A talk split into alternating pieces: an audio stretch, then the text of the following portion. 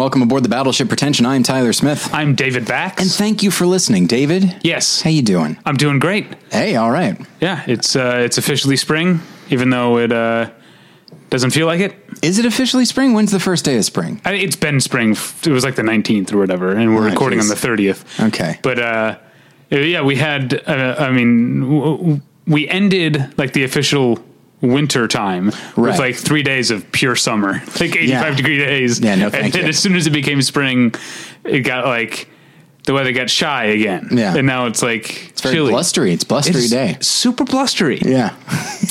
I'm talking about like the, the tone of political commentary. Exactly. Very blustery. Um, let's pay some bills. Absolutely. So this episode is brought to you by Devotion, a short film by by Victoria Angelique. The film is about Rebecca, a concert pianist in 1960s England who becomes pregnant. Between 1926 and 1976, the United Kingdom would force single pregnant women to place their children up for adoption. Rebecca, not wanting to give up her child, attempts to hide her from sorry, hide her from the government with the aid of her midwife Catherine, who risks imprisonment just for helping her. Um, so uh, I've, as I said last week, I've seen this film. I really like it. It's about 15 minutes long. Uh, you know, it's a low budget film, but it's it's a period film. It's black and white. It's often quite beautiful. Uh, I think it's really great. So please do check it out. If you're a fan of short films, I think you'll like it quite a bit. Uh, and you can click on the ad at battleshippretension.com to uh, find a, a YouTube uh, link. So, okay, this episode is also brought to you by Mubi, a curated online cinema that brings its members a handpicked selection of the best independent, international, and classic films. Every day, Mubi's curators introduce a new title, and you have 30 days to watch it. That means there's always 30 wonderful films to enjoy, all for only $5.99 a month. Plus, when you use their mobile apps, you can download films to watch offline. Currently available on Mubi is Ulrich Seidl's Paradise Trilogy, uh, which he did over the course of 2012 and 2013. Sure. Uh, his films Love, Faith, and Hope. So that's Paradise Love, Paradise Faith, Paradise Hope. Um, so they're all there. Uh, they're considered shocking, provocative, and at times surprisingly tender. But as far as I can tell, that is the exception. Uh, shocking and provocative seems to be uh, what people talk about when they uh, discuss these films. So uh, so, uh, and it is, uh, I've heard about these movies for the last few years. Uh, Yeah, they're we've, had, considered, we've, we've run reviews of them at Yeah. battleshippretension.com. uh, they are considered required viewing for modern film fans. And there is a special offer for you, the listener of Battleship Pretension. You can try Mubi free for one month. Just go to Mubi.com. That's M-U-B-I dot com slash battleship to redeem now. Please check them out. Mubi is great. Uh, you know what else is great? What's that? Having the ability to hear your podcast or your music, whatever you're listening to, in in uh, crystal clear uh, uh, quality and looking great while doing it. And if you want Sure. all those things to be, do you want people to say things uh, like that about you behind your back? Like that guy looks great listening to good music. Oh, David, I was at the gym today. Uh-huh. I You pulled, got all out, I pulled out the earbuds. Oh, I didn't get stone silent. Like once I pulled them out, no one was saying anything. Everyone was just looking at me. It was kind of like uh, Invasion of the Body Snatchers. Sure. They just like pointed and screamed, but like it was a good scream. So if you want to have this kind of experience, if you want uh, uh, earbuds that look and sound that good, you, you're going to want to go over to tweakedaudio.com, which is where you get professional quality earbuds in a variety of stylish styles and colorful colors. They look great. They sound great. Uh, Tyler and I use them each and every day, and they're all available at a low, low price over at tweakedaudio.com. But if you use the offer code pretension at checkout, you get one third off that low, low price and no shipping charges. So go to tweakedaudio.com and use the offer code pretension. All right. Okay, it's time to commit. 2024 is the year for prioritizing yourself. Begin your new smile journey with Byte, and you could start seeing results in just two to three weeks. Just order your at home impression kit today for only $14.95 at Byte.com. Byte clear aligners are doctor directed and delivered to your door. Treatment costs thousands less than braces. Plus, they offer financing options, accept eligible insurance, and you can pay with your HSA FSA. Get 80% off your impression kit when you use code WONDERY at Byte.com. That's B-Y-T-E dot com. Start your confidence journey today with Byte. All right, Okay. Tyler. Yes. There was something we were talking about with our guest, right? Yes. Off indeed. mic, and I said, "Hold on, Yeah. that's podcast fodder." Yeah. right you really there. jumped on it. Yeah, I was like, uh, yeah, I was, yeah, stamped We, it out. we do a lot of that. Save it for the show. exactly. So, Tyler, quickly, who who is our guest, so we can get to this hot topic? Well, uh, a little bit of background. Uh, so this episode goes up at the tail end of WonderCon, and so we wanted. Well, I mean, WonderCon is over by the time this goes up, but we're in a, a nerdy mood. Yeah. and so uh, we thought we should pick a topic that is particularly nerdy, and we should have a nerd on. and so uh, we thought, like, well, who are the nerds we know? And uh, turns out That's my everyone favorite- we know. Yeah. That's my favorite Kids in the Hall sketch. The nerds these, these are the nerds I know. Uh, that is a see, and that is something that a comedy nerd would say. But this is not a pure comedy show. We also need a film nerd. Now, if only there were some kind of comedy film nerd that we could have on. Wait a minute, there is. His name is Chris Mancini, and he's here right now. Chris, how you doing? Great to be here, guys. Thanks for inviting me. All the way from comedyfilmnerds.com. Yes. Yes. All the way. And an undisclosed location, also in the valley. Yeah. Somewhere. yeah. Uh, all the best film podcasts are in the valley. That's what I think. I think I, I think that's I think that's true. Um, uh, yeah, I'm you know, immediately running through my head, being like, "Okay, what are the film podcasts I know?" And I thought, "Well, there's these two, and you know what? This story checks out." you know what I was thinking. Uh, normally I would save this for later, but uh, we've got some commentaries, marathon commentaries you can buy. We have a bunch. We have new ones, and one of the movies we watched was Independence Day. Mm-hmm. And I didn't say this while we were doing the commentary, but it occurred to me: if the aliens came and blew up, you know, Los Angeles, starting with the U.S. Bank Tower, Sure. like they do in the movie, we'd probably all be okay, right? Yeah, I think Over we're gonna here on make the, it. the other Yeah. side of the hill. Yeah. we're probably fine. Yeah. Yeah. and is that really that iconic of a building? Uh, that- know, yeah. That's not like Capitol Records. Yeah, Yeah, it's yeah. it's not even. Yeah, it's not going to be a big hit to our Chinese. morale Yeah, either. exactly. I'm like, Yay, a bank. They, these aliens get it. It's like, See- oh, these banks are occupying Wall Street. Yeah. So yeah, for more banter like this, make sure you pick up those uh, those new commentaries. But no, that's not what I wanted to talk about. And we will talk about them later. Uh, we will talk about the commentaries later. Um, what I wanted to talk about, what you guys were talking about. No, I haven't seen Kong Skull Island.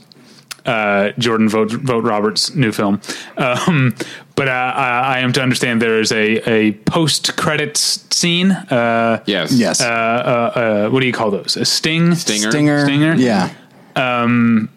Uh, although they used to be stingers, now they're trailers. Yes. Yeah. Okay. This. Oh, now we're into it. Okay. You are speaking David's language Yeah, to see him because you were up. um, you were saying that you had missed Yes. the one at Kong Skull Island. and Because I someone went to said- Skull Island because I have two children, uh, 12 and 8. And at first, going in, I was like, you know, I was a little worried about my eight year old boy. And it was like, maybe it might be a little too violent. The other thing I think of, too, is that because I am a conscientious moviegower, um, bringing kids into a show, maybe, you know, it should be here. I don't want to disturb the other people in the movie theater. When I first saw you walk in, I remember Yes. thinking like, "Hey, it's Chris," and he's bringing his kids. Yeah, yeah, yeah. I hope he Saw sits- Tyler in the movie theater, and, and Tyler, you will back me up on this. The movie theater, mostly children. It Yeah. was full of children. I was really worried. That, like when the when the lights started dimming, I thought like this Yeah, I'm could be a problem. is- are we? You know, did I did I accidentally pick Beauty and the Beast? Are we in the wrong theater? So Yeah, because I was going to say, I know now I'm, I'm getting off topic, but a room full of children isn't necessarily a bad thing if it's a children's movie. That can be a lot of sure, fun. correct, I remember correct. one of the I'm a big proponent of uh, age appropriate media content for children. yeah. Because I, I, the thing that convinced me of this, I remember this is going back ten years now. Um, uh, when I went, I wanted to see Meet the Robinsons at the at the El Capitan, which I used to live in, you know, walking distance of. Uh, and I was like, I, I was working at the ArcLight at the time, didn't have a regular day job, so I was like, I'm going to wait until like a Tuesday matinee, so I Yeah. want to see with all these kids. Well, it turned out it was literally ten years ago because it was spring break. All the kids were out, and it was That's all it was. fifteen hundred kids, Yes. and I was Yeah. like, oh boy! And then I ended up having a blast because the Yeah. kids were super into it. Yeah, so so I, I went into the uh, movie. Now after two hours, we were done. You have 2 children, two hours. That that's your tick tick tick tick boom. You know, there the attention the attention span is done.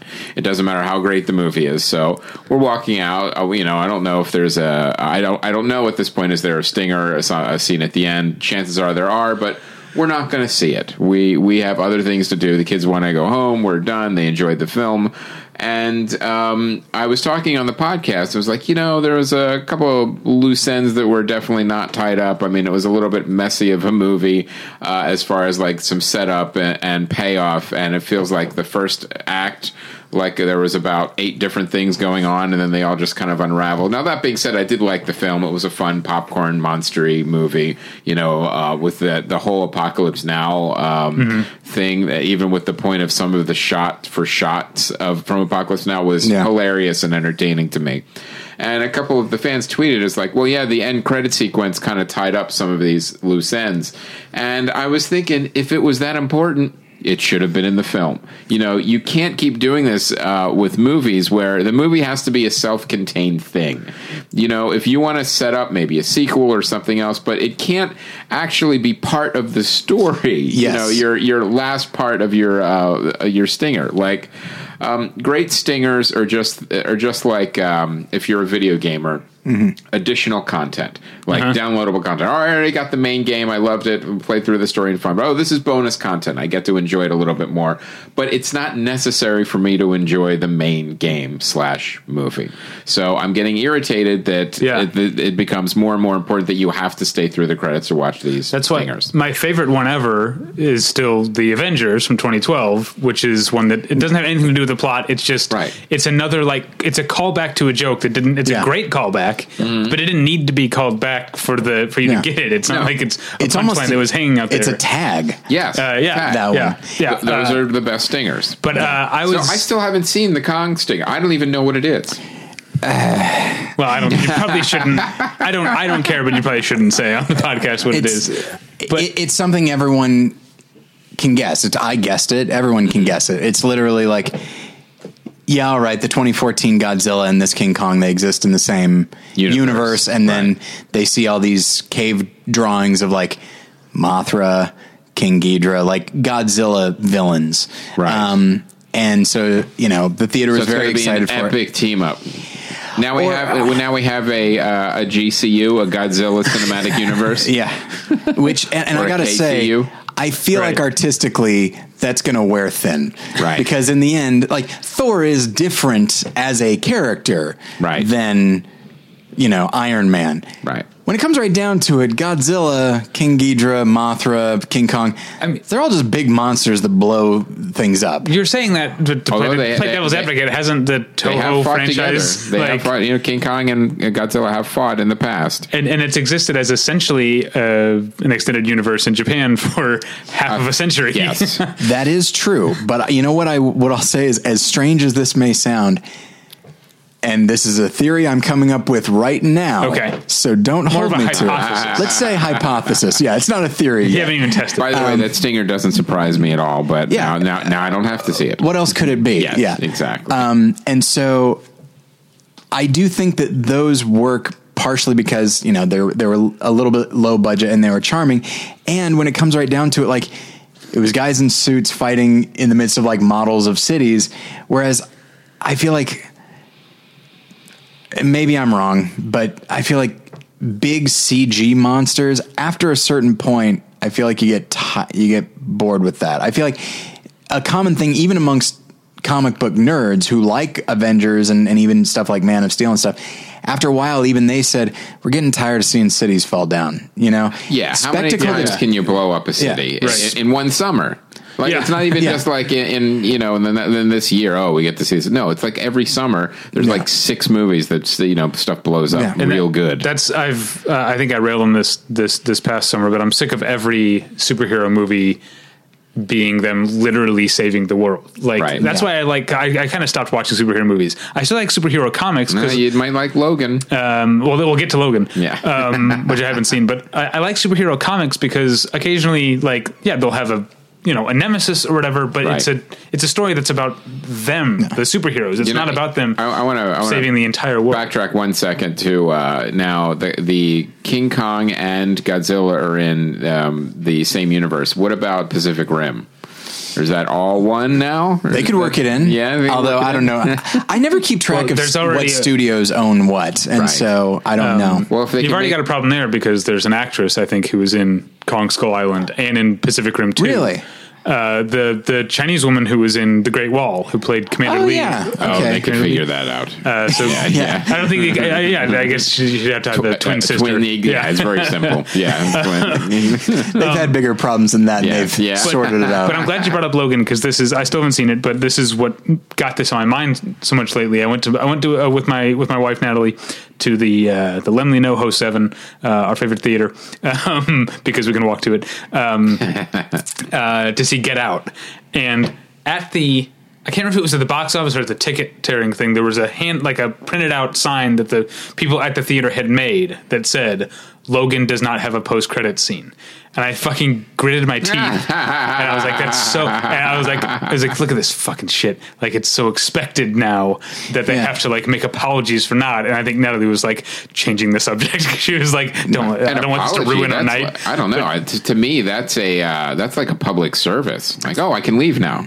Great, I don't have to wait Yeah, for anything. I- yeah. I'm sure for them, it's just like we just want to get in and clean the theater. I, I do Yeah. understand that, but um, but I guess I'm coming at- from it from as someone who nine times out of ten stays through the credits anyway because I just Sure. like that. Like I like when a movie's over. Uh, obviously, I don't have kids that need to get to the Yes. to the car. I like when a movie's over to have time before Sure. I'm back out into the harsh fluorescent lights of the corridor or whatever to think about the movie. Um, You like some David movie time at the end. yeah, exactly. I get it. I get it. So I guess I'm staying through the credits uh, uh, anyway, and it feels. Uh, and that, that sign was paired with multiple like uh, of the like film blogs that I read having stories like James Mangold addresses why there isn't a post credit scene at the end of Ah, Logan, yes, and it seems it's like a big, big controversy. Why yeah, because there it's one? been it's become expected now, and I Yeah. uh, and I find that kind of uh, annoying. Anyway, Yeah, no, it's I. I don't know if I would find it annoying if if someone is saying why doesn't it have this. That's when it becomes an issue because the theater doing it for practical purposes I get, but when somebody is asking a director why didn't you do this thing that everybody else is doing, like I can't think of a lot of other examples of that. Um, you know, Sometimes it's completely unnecessary. Remember that? Uh, what was that movie with uh, uh, Liam Neeson and the Wolves? oh yeah, the Uh, grey. The Grey, and literally the stinger was just like the wolf, um, the uh, breathing in and out for like a second. That was Yeah, they're, they're like lying next. I think they're lying next to each other. Yeah, and you just the- dead. yeah, but, but see- maybe the wolf Spoilers. isn't. Yeah, sorry. for Mm-hmm. Joe Carnahan's The Grey, is that right? Is it? Yeah, direct that is Joe Carnahan. I forgot. In in some ways, I like the grey most Yeah, it was more like than Narc most with people. wolves. I feel like you're making fun of Narc now, which I don't like. Which I don't like at all because I love that movie. No, no, I was making fun of the Grey. Understood. Narc Now is- that's yeah. understandable. Narc is a good movie. Fast, cheap, and out of wolves. that, that doesn't make any sense. Literally just plug the word wolves in. Yeah, Oh, I'm liking this though. Um, okay, so, All right, so I think we addressed the credits thing. I would Yes. like to Yes. uh, do what we Lock, usually do. stock, and two smoking wolves. Uh, there you go. uh, oh man, this is good. hang on. Let me look at my movie while let's see what we got. Well, uh, wolf ass that doesn't Yeah. work. I just saw kick ass on my shelf. That's all. All right. Let's talk about before we get into the main topic. Indeed. I want to point uh, people's attention to what's on on the website this week. Indeed. uh, you've got. Um, I reviewed the Criterion release of uh, the Spanish film The Executioner, which I talked about in last week's movie journal. Uh, Sarah's still working her way through our top 100, talking about uh, The Bridge on the River Kwai and Duck Soup. Um, hot take on Duck Soup from Sarah. Uh, hot take. What is the hot take? I guess I'll have to go to the website. Yeah, and see. you'll have to go to the website and, and see. Um, uh, the sequel cast is is doing their uh, their um, I guess second in a row looking at recent remakes of franchises. Last Right. week they talked about RoboCop. This week they're talking about Ghostbusters, the 2016 Ghostbusters. Uh, Alexander uh, Alex um, wrote a, uh, a sort of uh, think piece, I guess, not, not a think piece, but a, an, an article, I guess, about the different portrayals of John Dillinger. Yeah, it's over, really over the history of. Uh, of movies. Uh, West looks at the music of Bottle Rocket and the uh, musical notation. Uh, Alex talks about Dragon Inn in his Criterion prediction, and there's reviews this week of. Um, well, I guess the only real review this week is uh, Jim reviewed the new David Lynch documentary, The Art Life, which is Right. very timely given all the uh, press about the upcoming uh, Twin Peaks uh, reboot. Indeed. Um, and uh, yeah, that's those are just some of the things you can find uh, on the website. And as always, if you live in Los Angeles or Chicago, our uh, reports are very um, helpful guides to what's going on in the week of repertory screenings in those two those two cities. So that's what's going on on the on the website right now. What do you want to talk about? Well, there's also, of course, our new commentaries, which we talked about briefly uh, for a moment there. Uh, so, yeah, we every once in a while we will do commentaries that are uh, there's a theme. The movies aren't necessarily related but there is a, a common theme. And so this time they these are the uh, the space invader commentaries. And so we've got we talk about the thing john carpenter's the thing. We talk about predator independence McTiernan's john Predator. mctiernan's predator. Roland Emmerich's Independence Day. Somehow it just feels wrong to say that he owns something but it's absolutely his And I mean, I mean, the guy is, for as much as I don't like his movies, there is a thing, there is a certain like parameters of a Roland Emmerich movie. That at is true, point. yes. Uh, and then there's Anonymous, which is a weird outlier. Yes. Um, and yeah, we ended with uh, M Night Shyamalan's Signs from 2002. So we had a lot of great guests. Guests. We had a lot of great uh, conversations. Uh, some people. Especially during Independence Day, I would say uh, a lot of our guests really loved it, and they, in some cases, they kind of, kind of swayed me to liking it more than I thought. And in other cases, all I had to do is point out what was being said, and I won. Yeah. Um, not that it's a competition. So those are uh, available now. If, if if you're listening to this now, you're you're too late on our uh, Yeah. 10 year anniversary sale. It was all of March, and you couldn't get off your lazy ass to spend 25 bucks for all of our premium content ever, or I mean, up to that point. Uh, but now you can start fresh. Uh, for just 10 bucks, you can get these uh, four commentaries. It's like eight, you know, over eight hours. Yeah, about eight and a half Um, About hours. eight and a half hours. Where, of where do people go to the commentaries? Battleshippretension.com. It's at That's right. battleshippretension.com. It's uh, uh, Making sure, guys. the uh, the ad on the right side of the screen. Those aren't those aren't called banner ads. They're called skyscraper ads when they're on the along the side. Apparently, um, and yeah, they're. Uh, I'm sure you can buy them individually uh, Yes. if you're bad with money. But uh, obviously, the, I don't know how much. How much are they individually? They're three dollars individually, ten bucks together. So, you save a couple of dollars. You dollars. save a couple bucks and you get It makes sense to batch it. uh, yes, I think and, so. and also that's how they're designed to be heard. We record them. We do literal mar- marathons. We watch Yeah. them back to back to back, and it's just me and Tyler. Yeah. You know, um, you know, eating crackers and uh, watching TV while. Our guests, uh, favorite guests, rotate in and out at uh, thirty to forty-five minute uh, intervals. Some of them hang out. Uh, Yeah. yeah, we, we. I mean, we have. Uh, I mean, for all of Predator, we have uh, uh, one person just stayed for the entire movie. Yep. Uh, someone who has, yeah, that'll, that'll be a fun surprise. Someone who hasn't been on the podcast for a long, long time. Long time. Uh, so it was good to have that person back. So that's available at battleshippretension.com. Uh, s- click on the Space Invaders, right? That's the, the, the Yeah. little graphic you made, Space Invaders graphic on the right side of the screen. Okay. and I and I do always enjoy uh, here when we have a fellow podcaster on uh, because you're helping us along with the pushing of the uh, of the. It's like now where would people Yeah. find that product? I wonder. If, if I'm a consumer and I were looking for these products, where specifically, how easy it for me to spend money? you almost went into like infomercial. Yeah. Now, I, my wife is always Yes. talking about how she can't watch Independence Day with with Yeah. comedic voices. I can never find commentary on the movies I want. There Where must- would I go? There has to be a better way. Yeah. Cuts to black and white footage of somebody just dropping a bunch of DVDs. right. All right. Let's get into it, shall we? Indeed. Yes. You, you said Tyler uh, that we wanted to have a uh, uh, a nerdy topic, and uh, or I think that was actually my idea. I was like, hey, this Yes. is going to be the WonderCon week. We'll do an actual actual WonderCon wrap up next week, but um, this is going to be the WonderCon week. Let's talk about something nerdy. And you were like, here's something I've been thinking about, and that is, well, uh, I'm going to say it my way. Okay. Superhero movies of the 20th century. Sure. So this is basically we're drawing the line.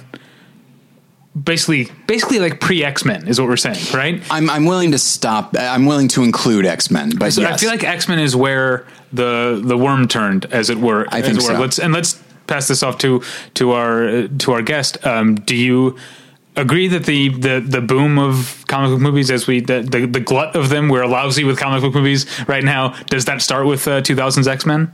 Uh, I think it does. I think it really puts them on the map. And the thing is, too, the the comic book, uh, or I wouldn't say comic book, but the superhero specifically, boom, isn't just in movies. It's all over television now, too. Yeah. So I think Yeah. we're in this golden age of not just scripted television, but of specifically superhero movies and TV shows. There were never this many. Like, you were lucky if you got one superhero movie a summer, uh, and then occasionally, mostly it was like one every other summer. Like, great, we get one superhero movie, and we hope it's going to be good. Yeah. Like, uh, you know, when you get back to the um, Michael Keaton Batmans, they don't quite hold up. As uh, but I remember how excited I was. You're, when they you're getting first under, came under out. his skin here. Yeah. now, um, like when, especially with just the weirdness of Tim Burton and Batman, and I just I remember seeing it uh, for the first time, and uh, uh, one of our writers, uh, Neil Weekly, I remember we saw you know we saw it years ago when it first came out. Um, he was saying that wow, that was everything I wanted and more. And one of the reasons was we were so starving for a good superhero movie at that time. Um, it was it was phenomenal, and uh, I I think X Men really put it on the map because it was uh, a giant budget. Not that Batman wasn't, but um, it, it was the first time that uh, a comic book movie that didn't have like an iconic Batman, Superman, something that was maybe all the that more people knew. Like a, I guess you could call it brand awareness for Right. superheroes. X Men was a comic book that a lot of people read, but you even had like movie movie executives, um, you know, that greenlit the movie didn't know who the X Men were. You know, Yeah. you have you had this. Um, But I wonder if that's that because they were older, they were maybe they were maybe the age I am now, but uh, as someone who was a kid in the '90s, the X Men animated series was Yeah, was, was a, huge deal. deal, uh, Yeah. for for us, and so it uh, it it it didn't feel that obscure to me, of course, when X Men came out because me and most of my friends had grown up watching also- the exploits of Gambit and Yeah, but also you- all them. also with X Men, you've got a million characters. Right. You know, when Yeah. you have a Batman movie, you have Batman. When you have Superman, you have Superman. You have Lex Yeah. Luthor or whatever. When you have X Men, well, who's in the X Men? That's like the first question of somebody who doesn't uh, um, know who the characters are. And uh, the other thing is like the Avengers, where you have. Let's call it just a rotating cast. You know, Sure. you have you know the original. It's like Justice League. You have the founding members, and you have people that, that come in and out, and that's all uh, good and fine and superhero-y. But I really felt like uh, um, X Men, X Men Two, and then uh, I will give Brett Ratner some credit. He almost ruined the entire superhero uh, franchise and uh, momentum with X Men Three. That was one of the worst movies ever. It's almost Uh, an achievement. Yeah, it really is. It's like okay, and yet well, it was a only- record-breaking box office. Yeah, it did success. great. Yeah. because it was built on the first Right, two. right, right. Uh, it, you know, it's like it's like Blair Witch. Like uh, Blair Witch made a ton of money, but not everyone who saw it liked it. Uh, So you you look at X Men three and you see everything that was wrong with uh, making superhero movies by studios, and it was doing the opposite of everything that was being done right for the first two. You have um, a director who knew nothing and had no understanding of the characters and also or the storylines or plot and realized well i'm just going to kill off a bunch of iconic characters and it Yeah. really doesn't matter uh, because i don't really know or care who these characters are. Um, and uh, thank god no other filmmakers are doing that Zack snyder. So uh, you know it's good to see that filmmakers are really um, on board with these characters. You can see it's such a simple formula. Hire a director that has a passion for the actual material. You know, it, it's it can be a superhero movie, comedy, horror. It doesn't matter. But especially for superhero movies, like when that Green Lantern movie came out, what studio executive was going, "Get me the director of Vertical Limit"? you know, it's ridiculous. So you know, if but you have Sam Raimi who Right. loved Spider Man Yeah. growing up as a kid, and uh, you know just absolutely loved it, and you could see the passion going into Spider Man One and Spider Man To- Two. Uh, I'll mention today, to date, the day that we're recording this, it was announced uh, that uh, Joss Whedon may be making a Batgirl movie for Yeah. for Warner Brothers, Which is intriguing. That sounds cool to me. Yeah. Yeah, yeah, we'll see if it happens. um, Yeah, exactly. Just like the Joss Whedon Wonder Woman movie. Yeah, um, but Warner, Bro- uh, Warner Brothers will find a way to ruin it Sure. the way they ruin everything. but uh, They're getting good at it. the thing about uh, Bryan Singer's X Men, and then we we can go back to the actual topic. But I think the thing that signaled to me, like uh, especially in retrospect, but I think even at the time that this was a new era, was that this is a superhero comic book movie that starts off in a concentration camp. It was Yes. like immediately Yeah. he was saying, "We're taking this seriously," and Yeah. I think that that set and the, the tone effects for a were lot. good. I mean, you know, when when you watch any movie, you know, five, ten years old, there you you see the uh, the cracks and the seams and the effects. But when they come out at the time, especially I remember with X Men, uh, the original one, when Magneto turned all the guns around on the uh, Uh-huh. Yeah. police, like the audience like cheered, like we'd never seen like images like that before. Like in like yeah, we get to see Magneto and we get to see these crazy magnetic powers that we've only seen in comic books or in animation before. We're getting Yeah. to finally see this in live action. Uh, definitely, I was I was 18 when the movie came out. I grew up reading X Men, and then I I was anticipating the animated series because I read the comics, um, and uh, and yeah, there was part of me that just even at 18. I mean, by this time, I am a movie guy. Like I I was excited to see you know Eyes Wide Shut in the theater and stuff like that. But then One of the first conversations you and I ever had was about Eyes Wide Shut. By the way, did we like it? Yeah. Oh, good. Um, it's a weird thing to ask. Yeah. but the the the kid inside me was just like, "Holy shit! I'm about to see Wolverine, like a live action Wolverine for the first time. I'm going to see his claws, Yeah, and I'm uh-huh. going to see like some director's interpretation of the Right. this. You know, it was always snicked, Uh-huh. Right. S N I K T, Yep. and so I was like, "All right, what's that going to translate out to?" And in a- how are they in going a- to retract? How's it going to look? How are they Yeah. going to do his hair, his mutton chops? Is he going to Yeah. be short? You Yeah. know, all those things go through your head. and th- and I actually think that and so let's I'll use this to get us sort of into the the topic uh, proper because I do think that X Men changed things because up until then like Superman he looks like Superman Batman his his costume isn't blue and gray it's black but he still has the cowl he still has the cape and the emblem the X Men there's there's no yellow in there. I mean, they even make a joke about it. Yeah. you know, nobody's Right. wearing a cowl. Everybody's face is pretty much exposed. And so, and you mentioned it starts with the Holocaust. There seemed to be this this idea that okay, we're taking superhero movies seriously, and we're going to try and ground them in this reality. Now, I think Sam Raimi went a little bit went a different route with Spider-Man, but between X Men and Spider-Man, you kind of had the di- the two different tones that would dictate superhero movies for years to come until I'd say probably Batman Begins and certainly Dark Knight when Mm-hmm. everything had to be gritty.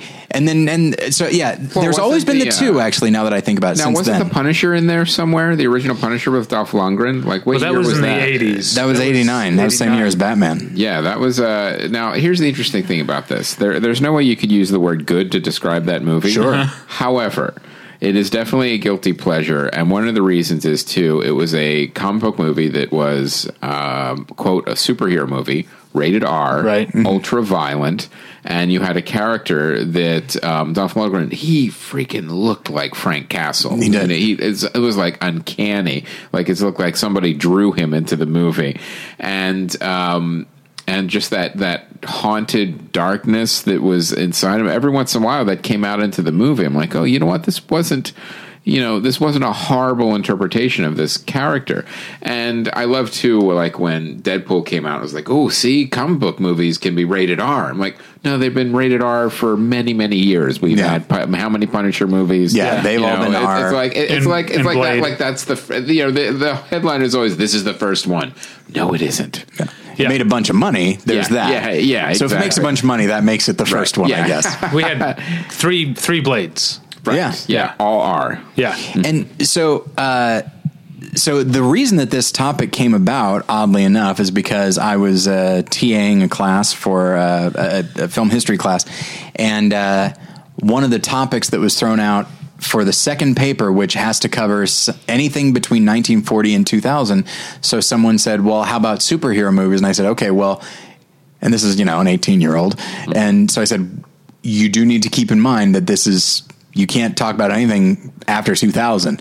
And immediately she was like, oh, oh. And I said, I said, but I assure you, there were plenty of them before 2000. They 2000 did exist. and they were fascinating. Now, I'd say they're pretty homogenized for the most part, but in the between you know for me i would i, I kind of start with the 78 superman Right. and move forward and just like they're so distinct and so strange mm-hmm. there was no these weren't necessarily for kids they were for all ages kids could enjoy them but you know i was seven when batman came out right. I was super excited to see it. And I loved it when I saw it, and there are things about it I still love. But like that's that has that's a that's a superhero movie with its roots in German expressionism. Right. Like that's it, nobody knew what a superhero movie was, so it was everything, and it was kind of great. It was a wonderful time. Well, if you um, just to give our uh, younger viewers a little perspective too, when that first Superman Christopher Reeve movie came out, um, I remember being in the movie theater, just being blown away by the credit sequence. Yeah. coming out. Like you know how how often did you see like this crazy animated? Epic credit sequence coming at you with And a this, great- with this and a great beautiful theme, score. yeah. yeah, this beautiful and uh, um, also you know you just believe like oh my god this this he can really fly. It's like Yeah. Superman and it's you know the these effects that you just haven't seen before. Wasn't that part of the ad campaign where it said yeah, like you you will will, believe- believe, You will a man, can, fly. exactly, and, and, you know it, and it, it's you get back to the discussion sometimes about effects and you know the how how they increase and they're dated. You know when you look at them with, through contemporary glasses, like you know the original King Kong in the 30s, they Mm-hmm. originally um, thinking of leaving out the spider sequence because it would terrify the audience too much. Yeah. You know, and you look at it now. Well, it's it looks you know it's Harryhausen you know movement Yeah. type movements, but you know at the time. You know, you can even go back to film history where the very first films, people were getting scared because they thought the train was coming at them. Now, You know? now officially, that is, I believe, uh, an urban legend or not urban legend. What do you call that? Apocryphal? apocryphal. Which one? Oh boy, uh, the uh, the train thing. Because I again, I took this film history I'm going class. to go to my grave believing that. Yeah, I think it's true. I think somebody got scared. Oh, und- if someone probably did, yes. But that's I, I do feel like there's this uh, there's an attitude that we take about the past. Like, look at these primitive idiots Yeah. jumping out of the way. There probably was someone, undoubtedly, but uh, I think it has been blown into blown out of uh, out of proportion that uh, that rumor. But it is fun, and I do like to say it. What I uh, what I love because I, I saw Superman when I was a kid, and then I didn't see it for a long Right. time, and I saw it, uh, uh, watched it again maybe five years ago or whatever. Um, and what I like about it, especially watching it now, and we're when we're in the age of the 21st century superhero and the post X Men and the post Yes. the post Watchmen, like you know self awareness. Like there's nothing about uh, about Richard Donner Superman that's trying to be cool or cutting edge. It's, I mean, the, the effects are, uh, Yeah. and, and that's what you're talking about. But the the the aesthetic of the movie and the presentation is really like classical and almost. Almost corny, and I think in a in an intentional way that that makes it seem like uh, it, it doesn't seem like it's uh, uh, like you were saying, Tyler. It doesn't seem like it's aimed at kids or aimed at a certain demographic. It has this sort of almost like uh, uh, classic Americana Norman Rockwell type of feel about Yeah. about it. Like which is what Superman is. yeah, And exactly. really, and, and you know, you get the heart of uh, of the character in the style of the filmmaking, which is what you're supposed to do. Right. Uh, and then it, it's interesting then the history of like this the sequel where there's multiple cuts of the sequel, and then. The franchise just goes off the rails in three and four. Yeah. you know, I, I, I'm sure a lot of people don't even know there was a four. That uh, and it's, Which one it's has Richard. Pryor in it? Is that I That's think three. that's three. Yeah, Yeah. With, with the computer monster at the end. yeah? I And, remember uh, Yeah. at, at last year's uh, and then four was Nuclear Man. Yeah. last year's uh, WonderCon, the which was here in Los Angeles instead of Anaheim, the bar across the street, the Mexican restaurant and bar across the street was showing Superman three. Uh, when I went over there for lunch, I ended up watching like the second half of Superman three. before Remember I the went back to poster convention. for Superman three where he's just carrying Richard Pryor There's- and it was- I remember uh, I worked at a video store, and so we had all the Superman movies, and and if you look, if you line them all up, like the first one, the cover was, and this was you know VHS, the cover was him like flying towards the camera with like one fist out. Right. Second one, both fists out. Fourth one, he's flying into space, ripping apart a nuclear warhead. Like third one. Here's he's carrying cr- scared Richard Pryor, and it's like, wow, this really stands out. But it also lets you know like what they're trying to, and that's spe- uh, this speaks to what I what I'm talking about. They're like they're playing up the role of noted comedian Richard Pryor. Yes. and then two movies before, you had Oscar winners Gene Hackman and Marlon Brando. Like, Yep. this is a, it's a series and it's i think it's uh, indicative of, of larger things that like nobody really knew what it was. Every new every new superhero movie released was was redefining what a superhero movie could be. Like with that first richard donner superman of course they go back to the source material and try to capture that because why wouldn't they? That's what people want. exactly. We're making a super. It's what people like. We're You making a Superman weird? movie. It's kind of still what people want. As Yeah. it turns out, yeah. Yeah, isn't that weird? Yeah, we, We all still like pay to see it, Yeah, but we yeah. kind of like Superman the way he is. yeah, It boy, it gives it gives With- me a lot more respect for the Bryan Singer Superman, which at least is trying to kind of combine the two things. wow. Yeah, I, I guess if you had to pick, Well, thankfully we don't because we're talking about pre two thousand. Yeah. So This I, I don't know that I have anything to say about Howard the Duck, but I feel like I should mention Howard the Duck it's on, because it's that's on my list here. okay. yeah. What do you have to? Because it is. I mean, it's a it's a Marvel movie from 1986. Yeah, it is. and a George Lucas movie. Yeah, Yeah. yeah, which I haven't seen since I was probably nine years old. So Yeah. Kind of weird that the things we just the things you just said are now both owned by Disney.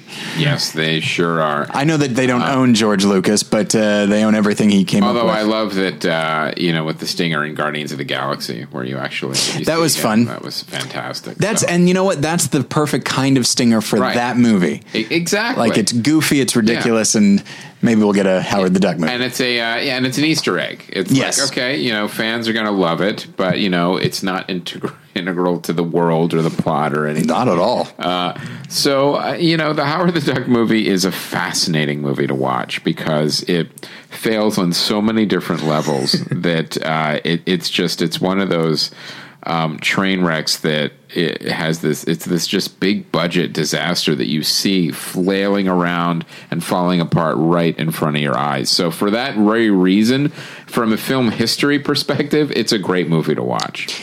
I saw it when I was a kid, and it frightened me. and it frightened me before the villain turns into this big monster. Like Right, with the big how- tentacle coming out of his mouth. Yeah, which is really creepy on its Right. own.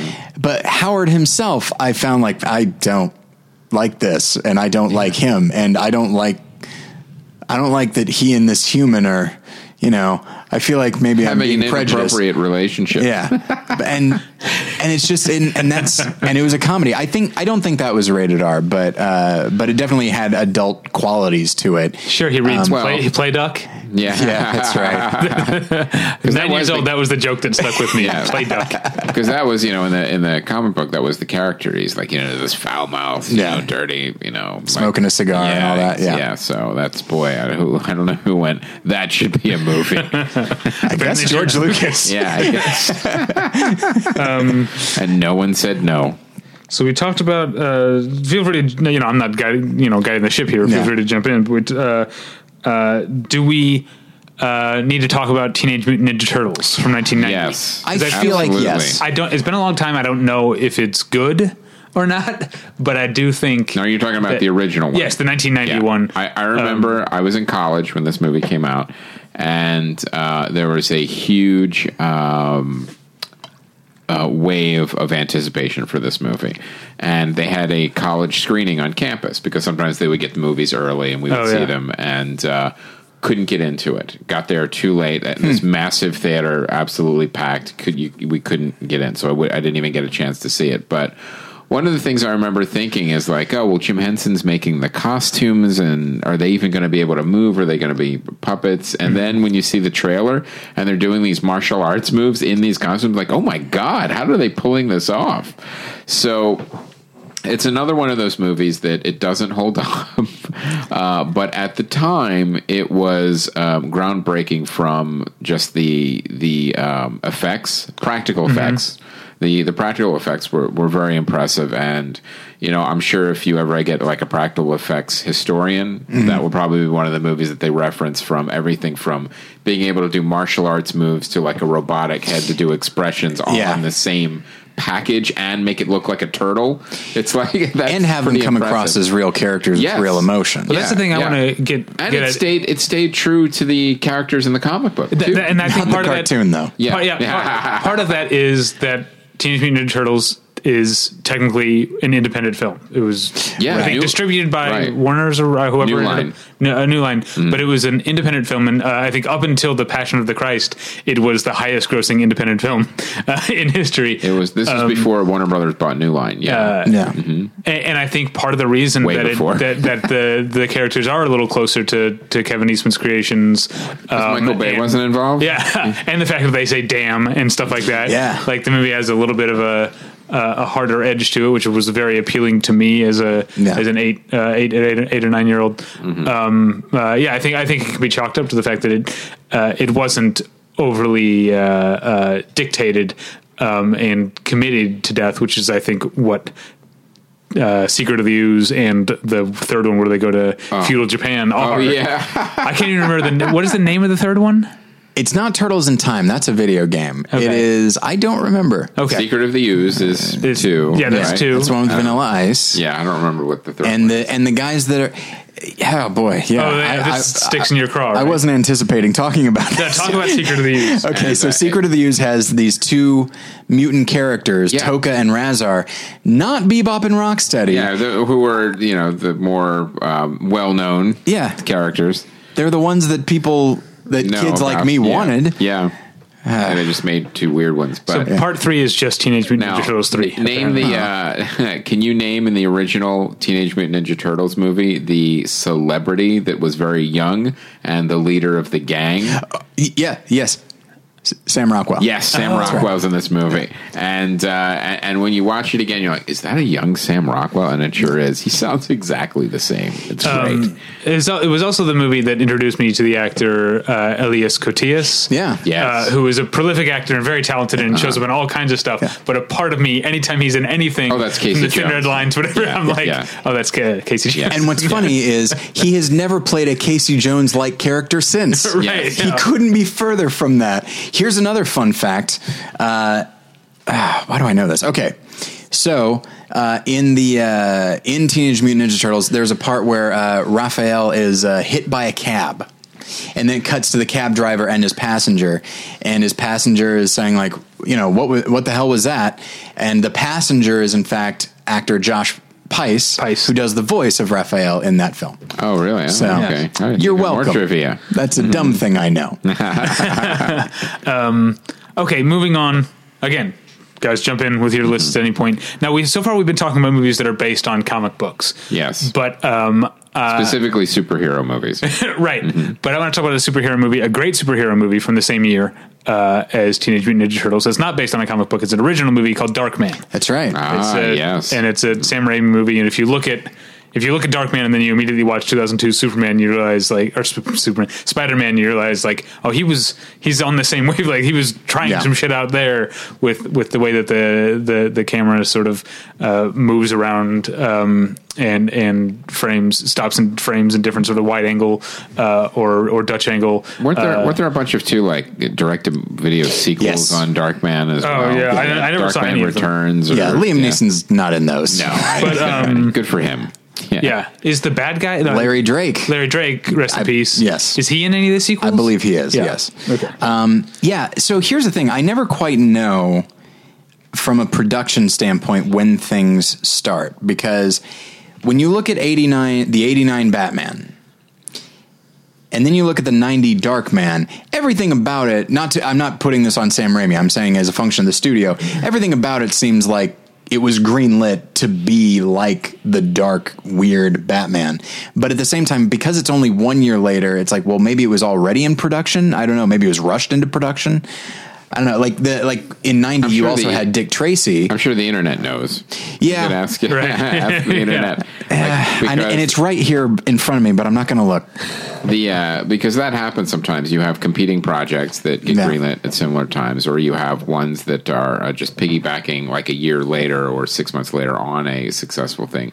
Some stuff gets fast tracked, some stuff gets stuck in development uh, for hell forever. So you never know what the exact story is behind like why this one was released when it was. Like the like in 1990, Danny Elfman did the music for Dick Tracy, and he had just done Batman. And I guess I always just assumed that, well, of course, you know, they just want they said, oh, this Batman score is so great, let's get him for our highly stylized uh, comic strip Colorful, adaptation. Uh, and but apparently that's not the case. Apparently he was already he was already booked to do Yeah, that yeah. music. Yeah, I think um, that happens. Well, what, what Chris is saying about things like maybe Darkman is something that Sam Raimi was already working on, and then the success of Batman made made people The the, the thing- money people say let's fast The other track things this. that happens with like screenwriters, especially if you sell one script and it's a hit, and it's like, what about these ten I have in my trunk that Right, I haven't been right. able to sell for Right, the last fifteen years? Then all of a sudden they start getting bought as the new scripts from this hot new script writer. Yeah. yeah.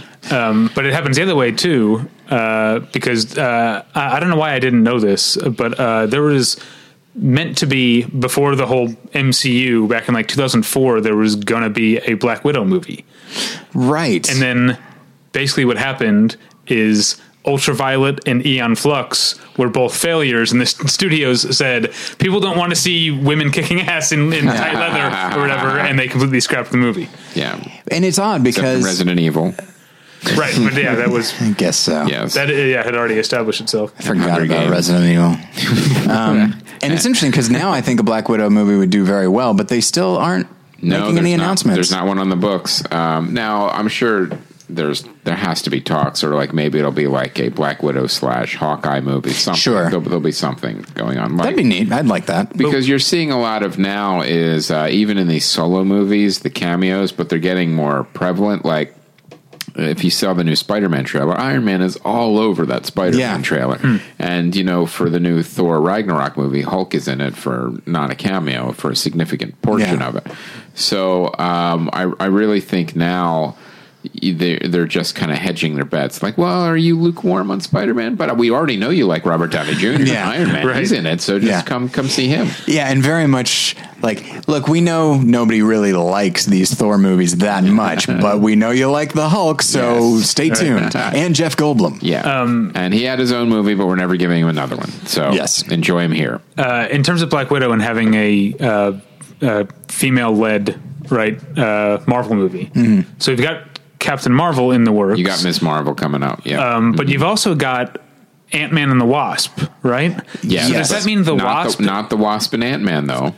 Right. still Ant-Man but I'm and the saying, Wasp. is the Wasp going to be the first female Marvel MCU character to top line to have her name in the uh, uh, in in the title of the movie? Like that's. I mean, I'm all for it. Uh, I liked Ant Man, but That's, that's, actually a, a good question. It's weird Could- that could- she's going to be. Wonder Woman be out first for the well, I'm saying first- I'm saying of, of Marvel because No, yeah, Wonder Woman will definitely be out first because it's coming out this this year. That's this year, yeah, yeah. Yeah, Yeah. but Marvel had uh, many opportunities to beat DC to the punch on that. Maybe they didn't. now, now that you put it that way, that's interesting. Yeah, so it might be uh, Ant Man and the Wasp, which again, I like Mm-hmm. Ant Man. I like Evangeline Lilly. I'm looking forward to it. I'm, exci- I'm excited for the. I wouldn't count on a Wasp solo movie though. Yeah, no, I, I don't think I would want Yeah. one, and I didn't even like Ant Man that much. But I'm excited you're for crazy. for Brie Larson as uh, is it Captain Marvel or Miss Marvel? I don't remember. It's now. Captain Marvel because that's what she is in the current comics. Right, okay. As far as I understand, but don't they call her Miss Marvel?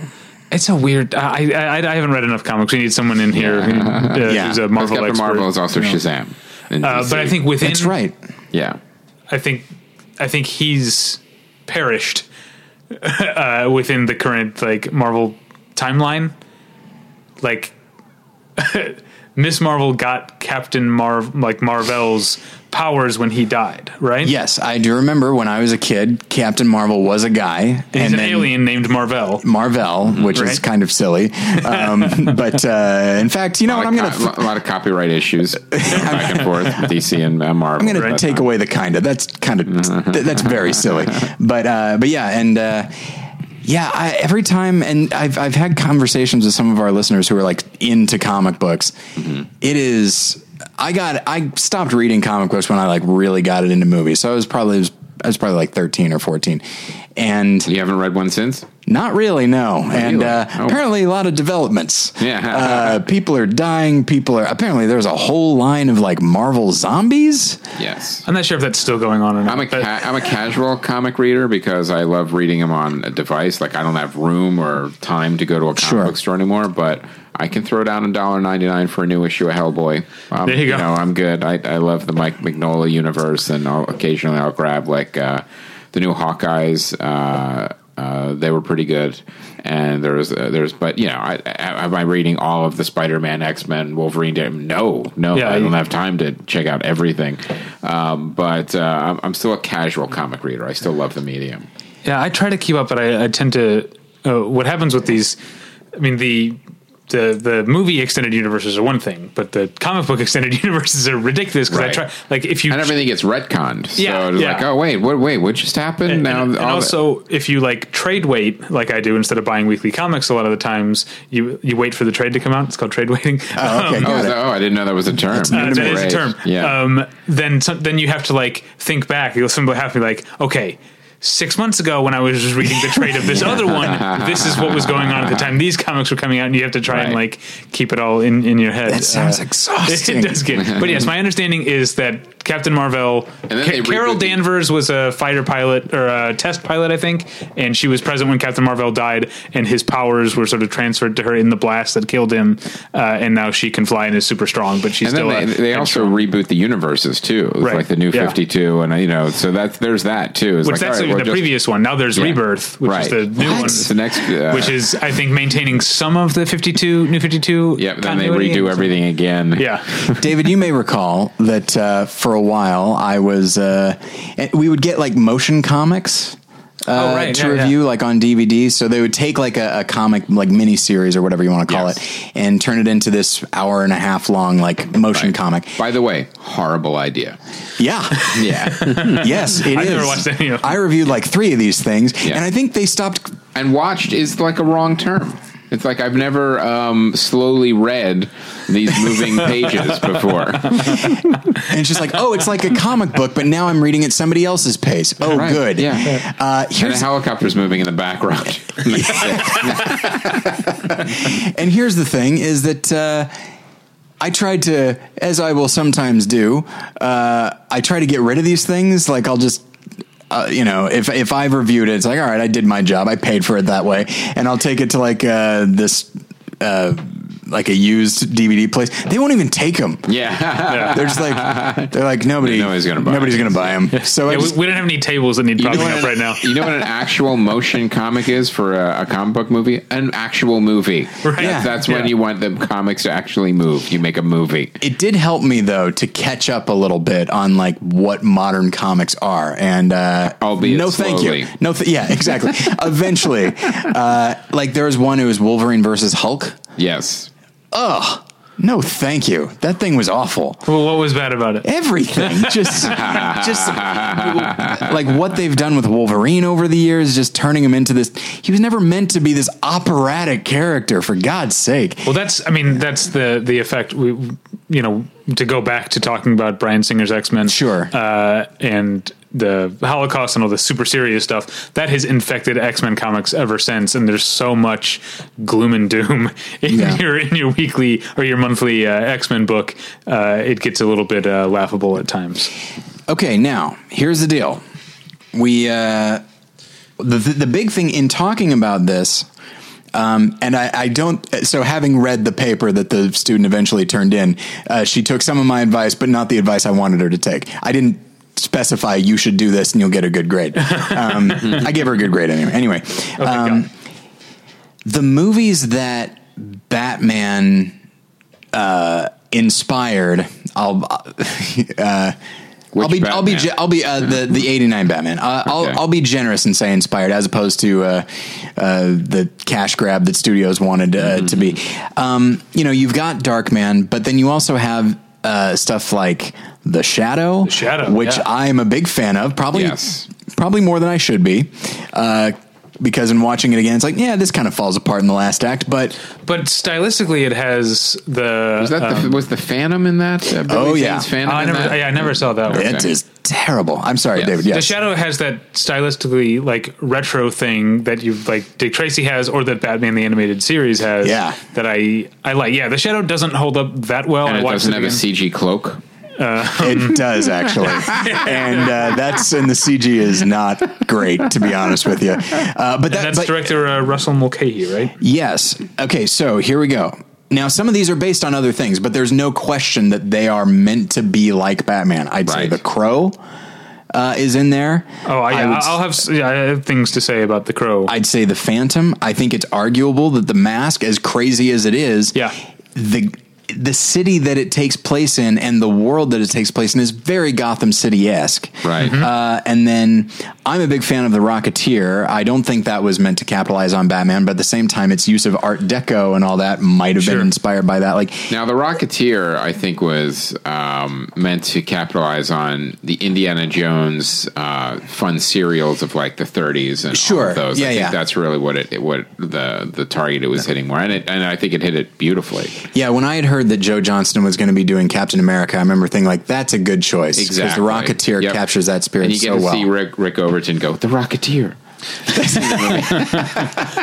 I forget like the the like Rick Overton's in Willow, right? Oh yeah, yeah, with Kevin With Pollak. Kevin Pollak. Yeah. Mm-hmm. His career is interesting to me. I, I just every time we have Kevin Pollak on the show or I go on his show, I, I just I can't help myself by except for bringing up Willow.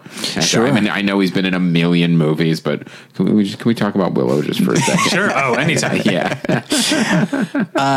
Now, here's here's oh, sorry. Uh, the Crow is a movie that I love. the Crow. I I still love, even though when I watch Yes. it now, I think the the the dialogue is just uh, just real boneheaded, um, and there's a, a lot of it that is a little bit embarrassing. Well- but stylistically, I'm going to tell you something that'll make you love the Crow even more. Okay. Uh, first of all, there was um, when you go back to the source material, the the comic book creator uh, James O'Barr. Yeah. Horrifying tragedy. His um, fiance was killed, Oh. and this is what the impetus for the uh, movie and for the, the character was. But it- there's an interview of him on the Crow DVD, and you know, here's the guy doesn't know that much about Hollywood out of it, and then he said the shit that they were pitching him of when the, making the Crow movie. At one point, they actually pitched a musical to him, Uh-huh. and it's like these producers from Hollywood. What they do is they come and say a beautiful tree and go, "Hey, that's a beautiful tree. Now we want to piss on it."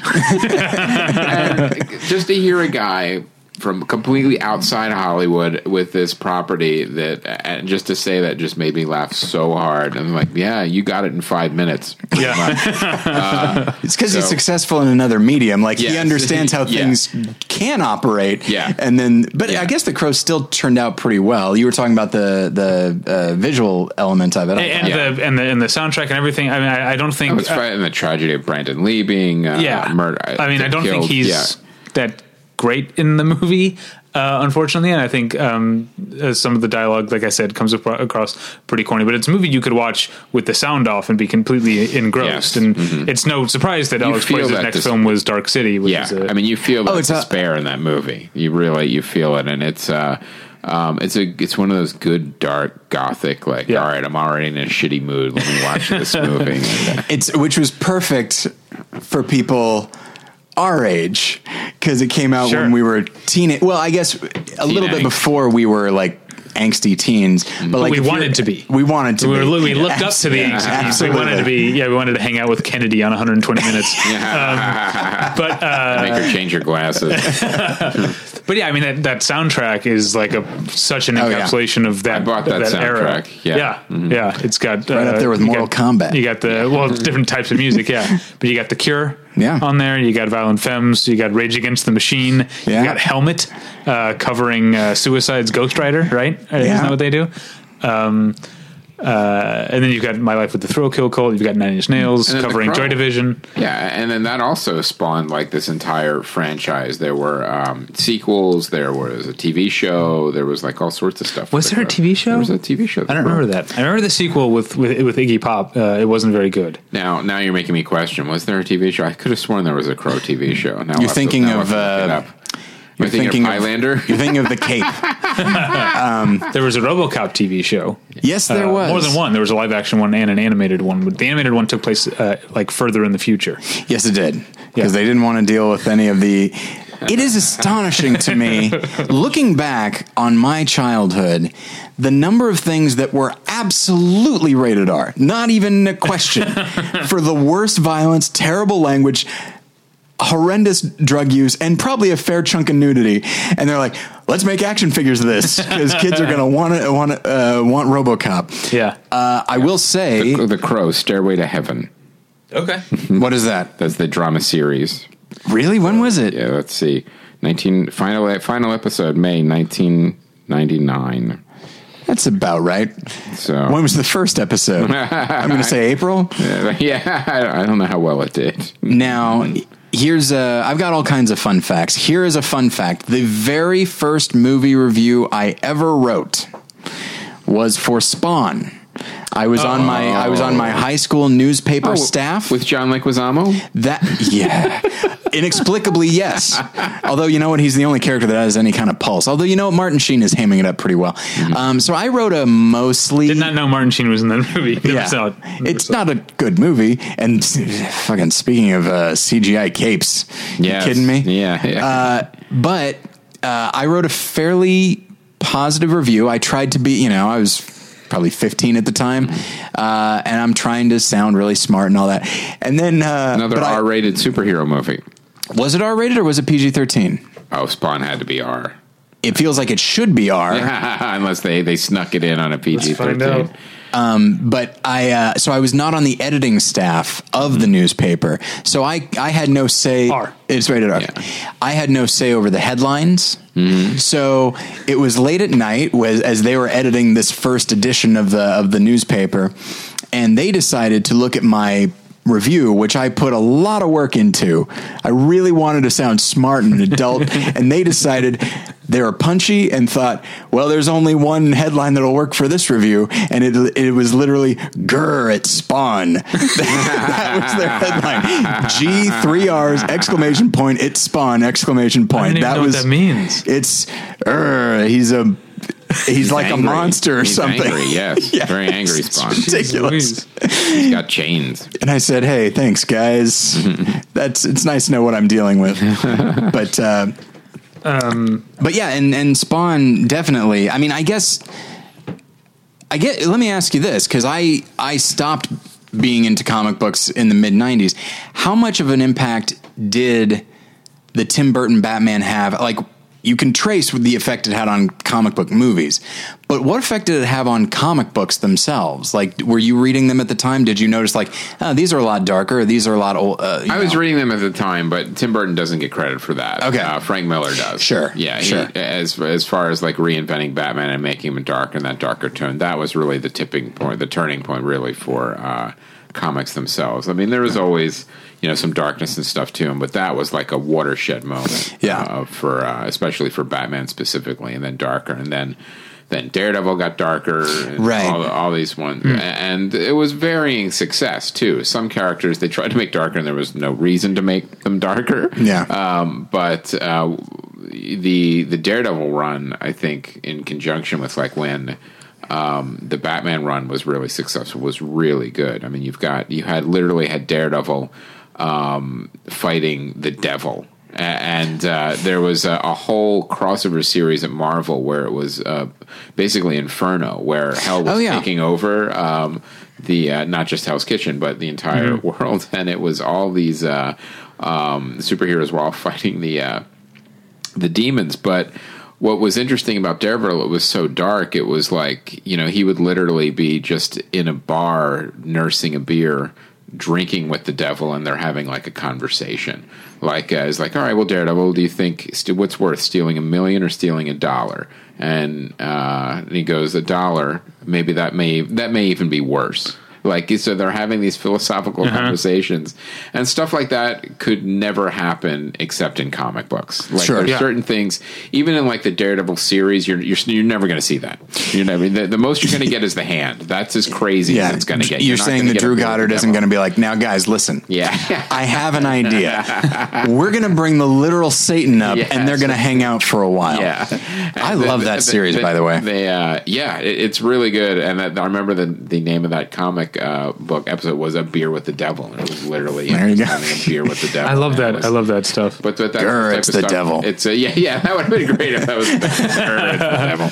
So Uh, Now, Tyler, you mentioned Spawn. That made me think of one of my favorite mid '90s weird ass R-rated comic mo- comic book movies, and that's Tank Girl, Oh, yeah. which I liked when I was a teenager.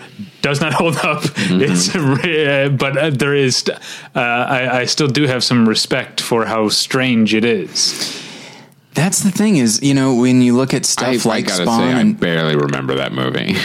Uh, it has, I mean, Ice Lori T Petty, is a right? uh, Lori Petty stars. It's um, also uh, a then unknown Naomi Watts oh yeah. um, is her like sidekick who's named like Plain Girl or whatever. It's like now what's her deal? she plays What's her shtick?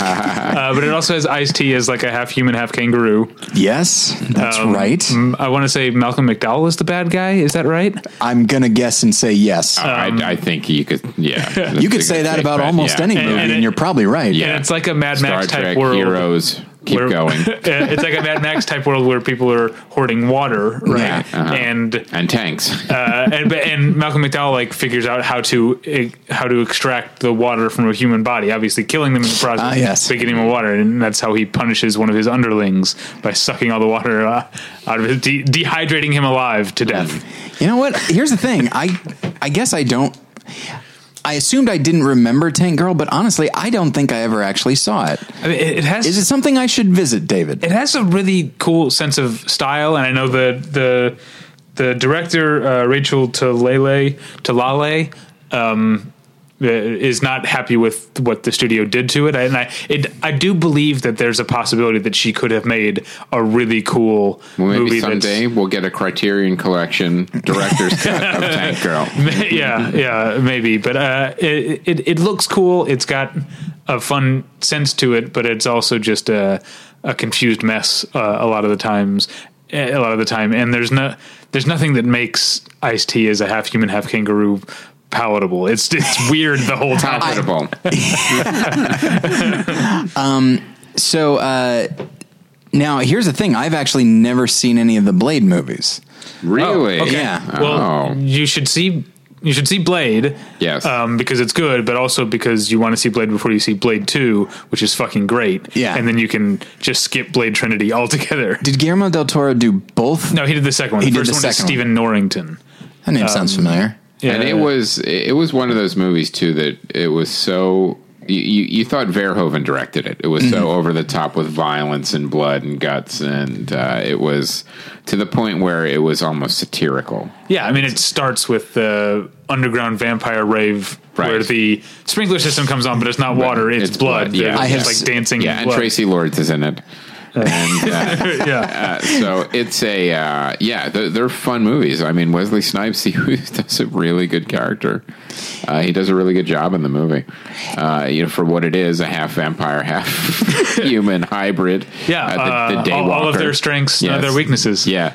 so now it's interesting too that um, because of the deal that uh, has expired, Blade has also gone back to Marvel. So you wonder if there's Hmm. any plans to revive or put him in somewhere or. I would imagine, given the success of of that Fox has had with two R-rated movies, I think Marvel would be crazy not to make an R-rated Blade. Or- but Yeah. I don't know if Disney Marvel Yeah. makes R-rated movies. Yeah, but no. See what what it could be is like what they did with uh, like Punisher. You, what- you're not going to make another Punisher movie. You put him in Daredevil. Now he gets a Daredevil series. Like I could see Blade being another TV series. Sure. That would be on very cool. Netflix or That would like work, that. I and think. there was a Blade TV series with Sticky Fingaz. Yes. uh, as Blade. I never watched it, um, but I don't know rapper Sticky is. Fingers played uh, uh, played Blade. I, n- I never watched it, um, but uh, the Blade movies also have people did. It didn't last very long. Uh, the Blade movies also have Kris Kristofferson in them. That's Yeah, right. he was Yes. great. Can't go wrong with. Oh, and remember Ryan Reynolds? Uh, Reynolds is in the bad. The third, one. The third, like the third one, is like an ensemble piece, which is part of why it doesn't work. Like Blade Right. doesn't work with an ensemble because it's Ryan Reynolds, Patton Oswalt, Natasha Lyonne, Yeah. uh, Jessica Biel. It's I a- like all these people. but it's a just a weird ass cast. It's a weird piece together mishmash. Oh, and Triple H oh, uh, okay. wasn't yeah from Is- uh, if the wrestler. the wrestler. Yeah, Okay. Yes. uh-huh. Yes. Yeah, I stopped. Uh, Oh yeah, there he is. I'm looking. I I, I uh, watched a lot of wrestling and read a lot of comic books, and then gave both of them up for uh, for movies. Wrestling first. See, that would have brought everything together for you. Blade Three. Is I that- You're like, you know what? I think I'm back on board with all of this yeah. stuff. But if you- Screw movies. if you can ever find any sort of interview or podcast or anything where Patton Oswalt has talked about making Blade Trinity, absolutely listen to it. It's, Really? It's I'm it's sure it's insane. hilarious. It's so funny. Yeah, I uh, I don't want to burn his material, obviously, so I'll tell you guys some stories off mic that I've heard, but definitely track those track those down. So, Um, I know that we've we've been going for a while and we've been kind of touching on a lot of these, uh, but I want to maybe to maybe give this some kind of stru- uh, structure because we talked about the role that X Men and then Spider Man, and then I'd probably say at that point Batman Begins, but more specifically Dark Knight. Like with with the emergent with, with the the evolution of the superhero genre, whether it be based on a comic book or an original character, I feel like you can point to very specific movies and Yes. say that changed every everything. It changed everything until the next one, Right. Um, and so I feel like I mean, obviously Superman for a number of reasons, not the least of which special, special effects. I think Batman, and then was it was there anything between Batman and X Men? Well, that- you could say Teenage Mutant Ninja Turtles. You could put in there. I guess so, See, I, I, but I don't think it changed much. I, think, it- it, this is a, a false premise, though. I just Okay. think because, and it's something you even said earlier, there can be more than one thread at one at Sure. one time. Sure. Like you talked about Bryan Singer and Sam Raimi kicking off two different, very dominant, the two dominant forms Yeah. of superhero And movies. Christopher Nolan, of course, his own vision of Batman, uh, and but I, I think that's but also X Men First Class. When you look at Matthew Vaughn's uh, version, was a really good uh, hybrid of a bunch of different genres. You had superhero, you had um, period piece, and Mm-hmm. you also had fantasy, all kind of together. I guess that's the the mark of an, uh, when a genre is established is it starts mixing with other genres because like Logan unabashedly is very westernish uh, Yes. in a lot of ways certainly tonally Shane, and yeah I also don't think because I'm a cautious defender of Kenneth Branagh's Thor, the like- first one. I do like I don't it. think he gets enough credit for the way it brought in the sort of the more. Uh, the real like super dorky like Asgardian, you know, Yeah. celestial Right. kingdom like that that type of fantasy. Well, that realm. was you know the Thor is the Lord of the Rings movies of the Marvel Uh, Right, universe. yeah. Um, I mean that's that's what they're going for. I was like, well, and really it, it kind of made sense because uh, you go back to his career, like, well, he did Henry V. So Yeah. it's like, Yeah, yeah. okay, this is the guy you would want to really give this this epic kind of medieval feel to it, even wi- although it's Asgardians, you know, you have future tech mixed with um, Norse mythology. right yeah but i think i think kenneth branagh is why the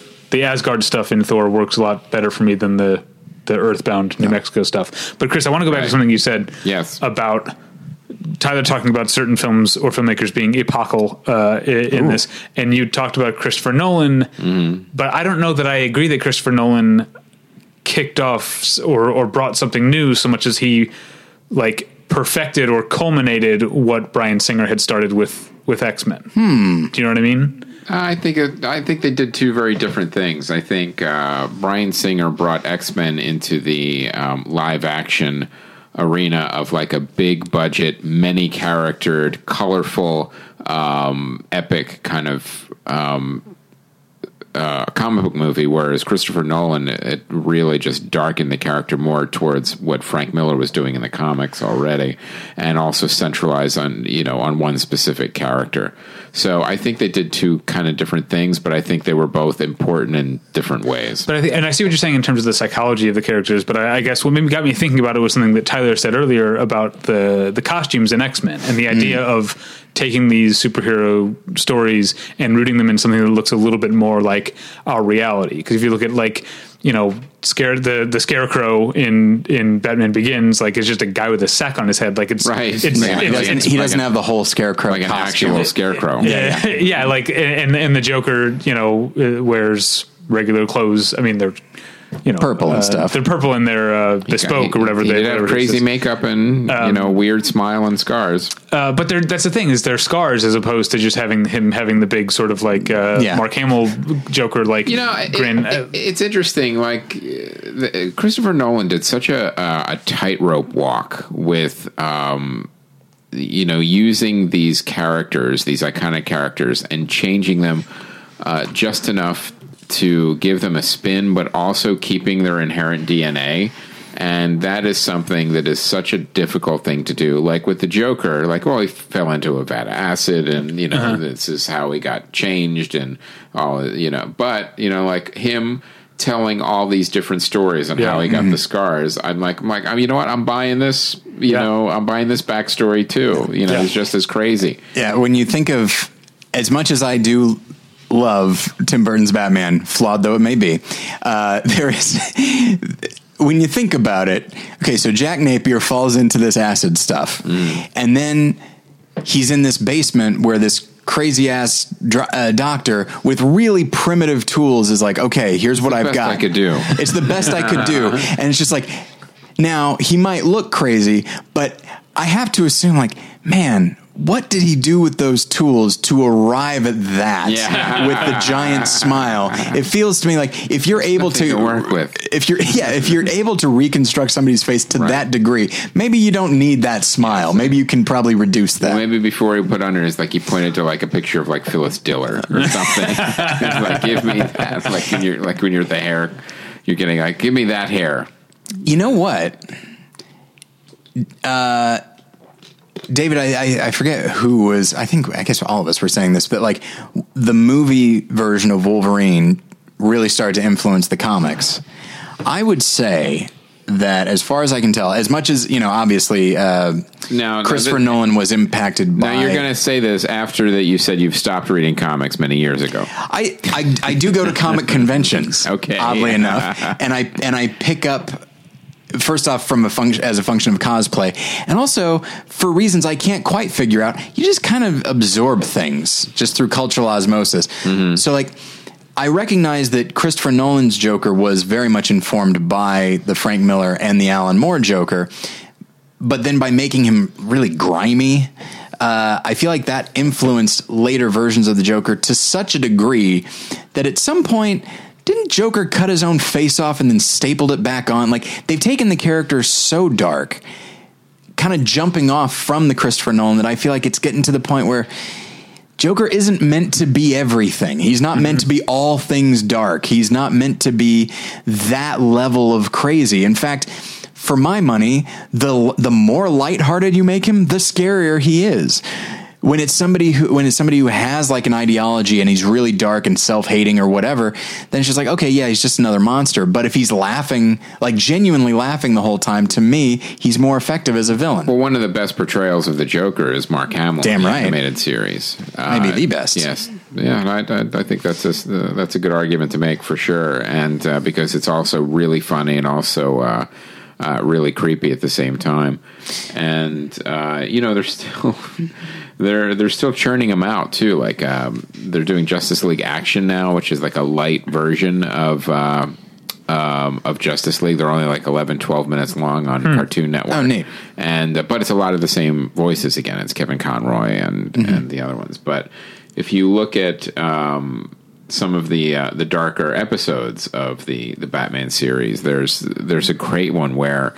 Um, you know, the Joker is in Arkham Asylum, and you know, Doctor Harley, Doctor Quinn, uh, what's uh, Har- Medicine Woman. Yeah, Doctor Quinn, Medicine Woman. Harley Quinn. Yeah. Yeah, um, uh, she uh, it was- Harleen her- Quinzel, it's I believe is her Yeah, name. Harley. Yeah. I can't. Yeah, I can never remember the uh, the uh, original start of the, the name before It's it got changed dumb. to Harley Quinn.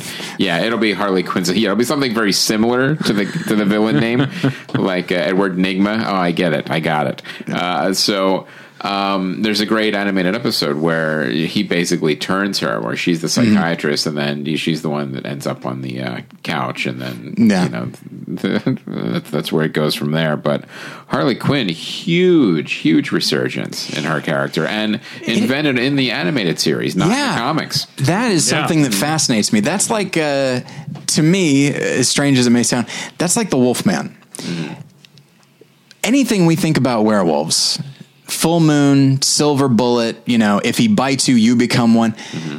We many of us probably just assume, oh well, that's just lore. No, almost all of that started with the Kurt Siodmak script for The Wolfman in the 40s. He just created this shit, and it caught on so much that it is like a huge part of all werewolf lore now. and so, in the same way, there are people that. Harley Quinn is is like such this iconic character now that it's hard to believe that she didn't exist before Paul Dini just thought, "Hey, what if we gave Joker Joker like this this yeah. weird female sidekick?" Right. And then I will I will complain once more about. Do you go to Comic Con or you go to? Uh, I do, You do. year, okay. yeah. Are you going to WonderCon? So I'm not going to WonderCon. Okay. One a year is enough for me. Fair enough. Can't argue with you.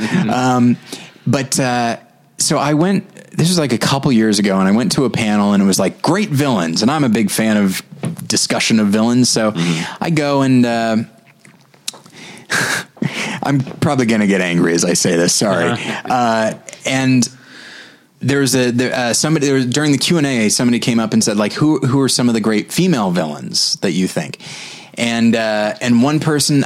I don't remember. Uh, somebody threw out a name that I thought was was pretty good. I w- I don't remember what it is now. And then one guy, Was it Annie Wilkes? I think they might have brought that up. I think Uh, you, you, you told this story yes, before. okay, I feel like yeah, that came up. and uh, so it's like okay that's good um, and then this one then one of the panelists it's frustrating because he put so much thought into it he's, he goes well you know hang on he goes i think you know and he's just like hedging and hedging it's like I gotta say, you know who's really been sticking out to me? I gotta, I think is Harley Quinn, and I want to be like, Har- oh, that's what's sticking out to you Yeah. At the comic convention Yeah. where every fifth person is dressed yeah like are- Harley Quinn. Are you like Steve Carell and Anchorman just saying things you're looking at? yeah, there are probably eight of them in the audience. It, Right. it, it just that's the thing is I feel like so many of these characters. Maybe this is why I. I mean, Wolverine was my character as I as I was growing up. I loved him, and now I you know. I don't care that much about him. I like what Hugh Jackman has done with him, but just I feel like so many of these characters get overexposed, and I guess some people don't care about that. Some people will see anything that this character is in, but it's just that's not me anymore. well, at some point too, I mean, Hugh Jackman pretty much just said goodbye to the character with this uh, last film. However, you know, you never know what could happen, and you Right. know, in the, Yeah. the cinematic universes, it's like when Stephen King says, "This is the last book I'm ever writing." right. You know? that was like 28 books ago. right? Yeah. Um, we, we should wrap up. But, Okay. Uh, I, I meant to interject this earlier. You're talking about Edward Nygma and Harleen Quinzel, or whatever. Yeah. One of my favorites. I don't know if you know the before Natalia Romanova, the 1940s Black Widow. Do you know what her name was? No. Claire Voyant. Ah, nice. That's that's that's borderline like bad James Bond villain. You know. All right. So, you guys got anything else you wanted to, to say on the topic before we wrap up? Uh, let's see. I would just say guilty pleasure, the original Punisher movie. There we go. I'll say the 1990 uh, Captain America is horrible. Oh, I okay. saw I it. thought you were going to go with that- guilty pleasure. Oh my my god. god! Oh my gosh! Was that the Roger Corman one? Yes. Oh wow! Hard to believe that it's uh, turned out so poorly, but Yeah. uh, my brother and I rented that, so I was young. And when I was young, almost every movie was pretty good. I was I was just happy to be, wa- be watching movies. I watched that Captain America, and even at age eight, I'm like, this This is is this terrible, is yeah. pretty awful. Yeah, I So- watched the Fantastic Four one he did. Which uh, did you see that documentary, uh, Doomed, which is all about the the No. making of that? No, but I, I got it like a bootleg copy of the film. I actually Yeah. watched it. It's unwatchable. there is a guy I love the way he sums it up. He says he's like Roger Corman has released some of the worst movies in the history of the world. There is only one movie he has never released, and that's the Fantastic Four, which is so much better than any of the, than many of these other films. but anyway, All right. so okay, So I like the idea of recommending a guilty pleasure. I'll say on the level of the Punisher, I would say Tank Girl is worth watching, even though it is overall a failure. Okay. It's worth, uh, Hang on, let giving me- a shot to. Well, real quick, I'll tell people you can find us, of course, at battleshippretension.com, as we talked about earlier. You can email us if you have any uh, questions for our video mailbag segment. Ask B, Ask BP. Right. Um, email them to me, David at battleshippretension.com. If you have anything else at all, email it to Tyler at battleshippretension.com. That's- I guess that's uh, how I'm on works Twitter out. at Davey Pretension. Tyler's on Twitter at Tyler Pretension. What's your guilty pleasure pick? Uh, you know what? I'm going to reiterate. I'm going to say The Shadow. I don't think I feel that guilty about it. It's it's far from perfect, but I think it's worth watching. It's got Peter Boyle in it. Got Peter Boyle in it and Tim Curry. Um, and then you've so you're Tyler Pretension. You've got uh, more than one lesson and worth right. playing for. Yeah. Anything you want to plug there? Uh, so I've sort of backed my way into a weird uh, war movie uh, series. I didn't mean to. Over at more than one lesson.com. Yeah. So Rogue One, and then this week uh, Kong Skull Island, and then next. Pardon me. Next week, uh, Hacksaw Ridge. Okay. I didn't mean to do this. It just kind of turned out that way. Little triptych. Indeed. Chris, uh, where can people find you on the internet and find stuff you're working on? Um, at ChrisJManciniOnline.com. And of course, you can find us at ComedyFilmNerds.com. And I'm on Twitter at Chris J. Mancini. What does the J stand for? John. John. Hmm, Fair enough. Catholic. Oh, Roman Catholic. What's your confirmation name? Luke. Because of Star Wars. Yeah, yeah. A- and he's in the Bible. But, uh, but mainly it was because of Star Wars. Yeah. Mine's obviously. Gregory. Uh, yeah, but one thing I wanted to mention is that this is going up uh, soon. Um, involved in a Kickstarter that's only got about seven days left. Uh, a bunch of graying sitcom writers came to me to help them out with a um, a satire political show about a right wing talk show host who uh, works out of his garage and he's trying to get onto the Trump network that he knows is going to exist in the near future. Uh-huh. And it's starring our show friend Bill Dwyer, who's friends with both Oh, shows. yeah, and yeah, uh, it's fans. we're only looking for about five thousand dollars to do the uh, pilot presentation in the sizzle. It's almost halfway. Probably by now it's about two two thirds halfway there. Uh, but it needs your help to get over the finish line. It's Alton Wright and Friends on Kickstarter, Mm-hmm. and if you could throw a five or a tenner at it, it would definitely be uh, great. You get hats, bumper stickers, or whatever the rewards are. It's not my Kickstarter, but I'm involved in one of the writer producers, and it's so weird to be talking to um, sitcom writers from like Bosom Buddies, Alice, The Jeffersons, Oh, wow. and they want to all just do this this uh, parody, this satire show, and teach. Now I'm teaching them how to use the internet. so, uh, but check it out. It, it's a really fun show. There's a great video by Bill Dwyer at the beginning um, that he just kind of pitches you on his right wing show, and uh, it's Alton Wright and Friends on uh, Kickstarter. All right. That's exciting. Yeah. Thank you uh, so much for being here, Chris. Oh, it was my pleasure. Thanks for having me, guys. Thank you at home for listening. We'll get you next time. Bye. Bye.